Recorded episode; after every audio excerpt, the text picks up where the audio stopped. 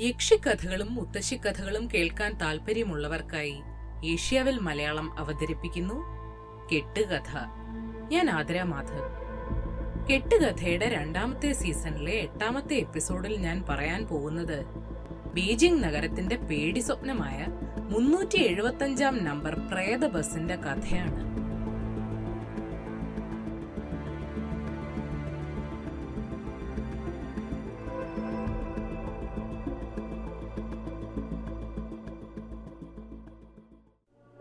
ആയിരത്തി തൊള്ളായിരത്തി തൊണ്ണൂറ്റിയഞ്ച് നവംബർ പതിനാലിന് ബീജിംഗിൽ വെച്ച് നടന്നുവെന്ന് പറയപ്പെടുന്ന ഒരു കഥയാണ് ഞാൻ നിങ്ങളോട് പറയാൻ പോകുന്നത്.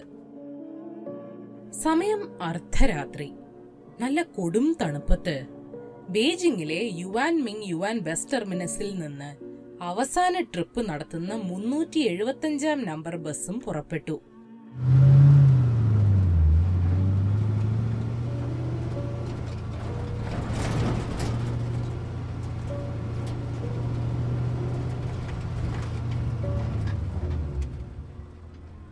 ഫ്രാഗ്രന്റ് ഹിൽസ് അഥവാ സിയാങ് ഷാൻ എന്നറിയപ്പെടുന്ന പ്രദേശത്തേക്കായിരുന്നു ആ ബസിന്റെ യാത്ര.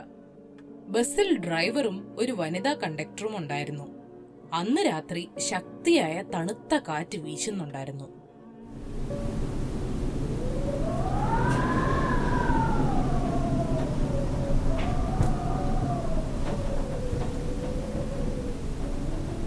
സമ്മർ പാലസിനടുത്തുള്ള സൗത്ത് ഗേറ്റിലെ സ്റ്റോപ്പിൽ നിർത്തിയപ്പോ ബസ്സിൽ നാല് യാത്രക്കാർ കയറി. ഒരു വൃദ്ധയും ഒരു യുവ ദമ്പതികളും പിന്നെ ഒരു യുവാവും. ഡ്രൈവറുടെ തൊട്ടുപുറകിലെ സീറ്റിൽ യുവ ദമ്പതികൾ ഇരുന്നപ്പോ വൃദ്ധയും ആൺകുട്ടിയും ബസിന്റെ വാതിലിനോടടുത്തുള്ള വിൻഡോ സീറ്റുകളിലാണ് ഇരുന്നത്. ബസ്സിൽ എങ്ങും നിശബ്ദത നിറഞ്ഞു. ആകെ കേൾക്കാനാകുന്നത് എഞ്ചിന്റെ ഇരമ്പൽ മാത്രം.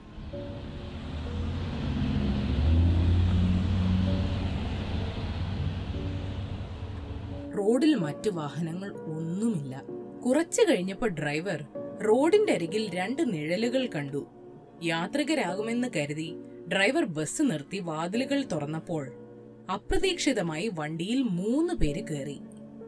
തല കുനിഞ്ഞിരിക്കുന്ന ഒരു മനുഷ്യനെ രണ്ടുപേർ തോളിലേറ്റി കൊണ്ടുവന്ന അവസ്ഥയായിരുന്നു.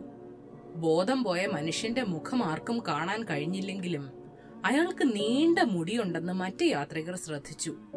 ഇതുകൂടാതെ മറ്റൊരു വിചിത്രമായ കാര്യവും ശ്രദ്ധയിൽപ്പെട്ടു.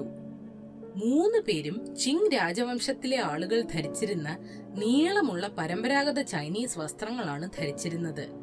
അവരുടെ മുഖം ആകെ വിളറി വെളുത്തിരുന്നു. അവർ ബസിന്റെ പിൻസീറ്റിൽ പോയി ഇരുന്നതോടെ ബസ്സിലെ മറ്റ് യാത്രക്കാർ ഭയന്ന് പരസ്പരം നോക്കാൻ തുടങ്ങി. ഉടനെ തന്നെ വനിതാ കണ്ടക്ടർ എല്ലാവരെയും ശാന്തമാക്കാൻ ശ്രമിച്ചു. പേടിക്കണ്ട അവർ ചിലപ്പോൾ നാടക അഭിനേതാക്കളായിരിക്കും. ജോലി കഴിഞ്ഞ് മദ്യപിച്ചപ്പോ വസ്ത്രങ്ങൾ മാറാൻ മറന്നതായിരിക്കും കണ്ടക്ടർ പറഞ്ഞു. അതോടെ വൃദ്ധ വൃദ്ധയൊഴികെ മറ്റു യാത്രികരെല്ലാവരും അടങ്ങി. പേടിച്ചരണ്ട വൃദ്ധ ബസിന്റെ പുറകിലിരിക്കുന്ന മൂന്ന് അപരിചിതരെ ഇടയ്ക്കിടെ തിരിഞ്ഞു നോക്കിക്കൊണ്ടേയിരുന്നു. മൂന്നോ നാലോ സ്റ്റോപ്പുകൾക്ക് ശേഷം യുവദമ്പതികൾ ഇറങ്ങി. ബസ് വീണ്ടും മുന്നോട്ട് ചലിച്ചു.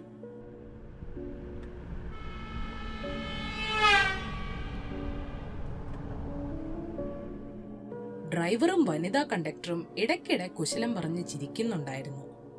പെട്ടെന്ന് വൃദ്ധ ദേഷ്യത്തോടെ ചാടി എഴുന്നേറ്റ് മുന്നിലിരിക്കുന്ന യുവാവിന്റെ തലക്കടിച്ചു.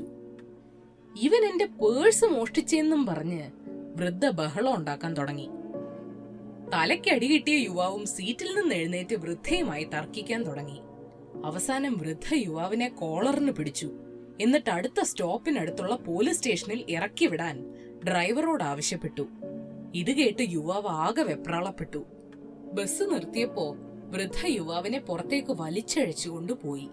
ബസ് അവരെ വഴിയിൽ ഉപേക്ഷിച്ച് സിയാങ്ഷാൻ ലക്ഷ്യമാക്കി നീങ്ങി. ബസ് കണ്ണിൽ നിന്ന് മറഞ്ഞതോടെ വൃദ്ധ ആശ്വാസത്തോടെ ഒരു നെടുവീർപ്പിട്ടു. അല്ല പോലീസ് സ്റ്റേഷൻ എവിടെ യുവാവ് ചോദിച്ചു. ഇവിടെ പോലീസ് സ്റ്റേഷൻ ഒന്നും ഇല്ലടാ പൊട്ട. നിന്റെ ജീവൻ രക്ഷിക്കാൻ വേണ്ടി ഞാനൊരു കള്ളം പറഞ്ഞതാ. വൃദ്ധ പറഞ്ഞു. നിങ്ങൾ എന്താ ഈ പറയണേ? എന്റെ ജീവൻ നിങ്ങൾ എങ്ങനെ രക്ഷിച്ചെന്ന? യുവാവ് അമ്പരന്നു. ബസ്സിൽ അവസാനം കയറിയ ആ മൂന്ന് പേരും പ്രേതങ്ങളായിരുന്നു. വൃദ്ധ പറഞ്ഞു. അവർ ബസ്സിൽ കയറിയത് മുതൽ എനിക്ക് സംശയമുണ്ടായിരുന്നു. അതാ ഞാൻ അവരെ ഇടയ്ക്കിടെ ഇങ്ങനെ തിരിഞ്ഞു നോക്കിക്കൊണ്ടിരുന്നത്. ജനാലയിലൂടെ കാറ്റ് വീശുമ്പോ അവരുടെ നീണ്ട വസ്ത്രങ്ങൾ ഇടയ്ക്കിടയ്ക്ക് ഉയരുന്നുണ്ടായിരുന്നു. അപ്പോഴാണ് ഞാൻ ആ കാഴ്ച കണ്ടത്. അവർക്കാർക്കും കാലുകളില്ലായിരുന്നു കുഞ്ഞെ.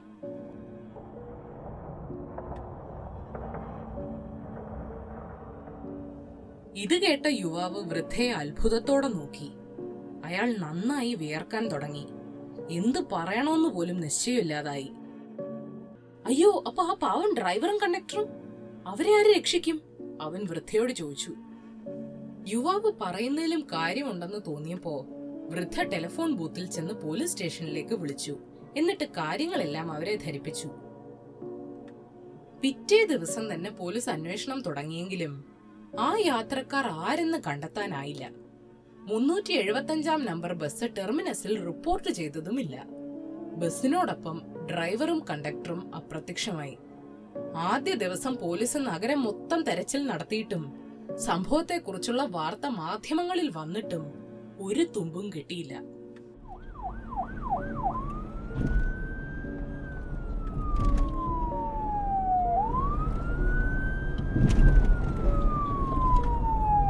പക്ഷേ രണ്ടാം ദിവസം പോലീസ് മുന്നൂറ്റി എഴുപത്തി അഞ്ചാം നമ്പർ ബസ്സിനെ സിയാങ് ഷാനിൽ നിന്ന് നൂറ് കിലോമീറ്റർ അകലെയുള്ള മിയൂൺ റിസർവോയറിൽ മുങ്ങിക്കിടക്കുന്ന അവസ്ഥയിൽ കണ്ടെത്തി. ബസ്സിനുള്ളിൽ നിന്ന് അഴുകിയ നിലയിൽ മൂന്ന് മൃതദേഹങ്ങളും കണ്ടെത്തി. ഒന്ന് ബസ് ഡ്രൈവറുടെ രണ്ടാമത്തേത് വനിതാ കണ്ടക്ടറുടെ മൂന്നാമത്തേത് നീണ്ട മുടിയുള്ള ഒരു അജ്ഞാതന്റെ. മിയൂൺ റിസർവോയറിലേക്ക് പോകാൻ വേണ്ടത്ര ഇന്ധനം ആ ബസ്സിനില്ലായിരുന്നു. എന്നിട്ടും ബസ് എങ്ങനെ അവിടെ എത്തി? പോലീസ് പെട്രോൾ ടാങ്ക് തുറന്നപ്പോൾ അതിൽ രക്തം നിറഞ്ഞിരിക്കുന്നതായി കണ്ടെത്തി. ആ രക്തം എവിടെ നിന്ന് വന്നു? അപ്രത്യക്ഷമായി രണ്ട് ദിവസത്തിന് ശേഷമാണ് മൃതദേഹങ്ങൾ കണ്ടെത്തിയതെങ്കിലും അവ ഇത്രമേൽ അഴുകിപ്പോകാനുള്ള കാരണം എന്താണ്? മിയൂൺ റിസർവോയറിലേക്കുള്ള ഓരോ പ്രവേശന കവാടത്തിലും സുരക്ഷാ ക്യാമറകൾ ഉണ്ടായിരുന്നു. പക്ഷെ അതിലൊന്നും ആ ബസ് പ്രത്യക്ഷപ്പെടാഞ്ഞത് എന്തുകൊണ്ടാണ്? ഈ ചോദ്യങ്ങൾക്കുള്ള ഉത്തരങ്ങൾ പിന്നീട് ആർക്കും ഒരിക്കലും കണ്ടെത്താനായിട്ടില്ല. ഇന്നത്തെ കെട്ടുകഥ നിങ്ങൾക്ക് ഇഷ്ടമായെന്ന് കരുതുന്നു. മറ്റൊരു എപ്പിസോഡുമായി അടുത്ത വെള്ളിയാഴ്ച വരാം.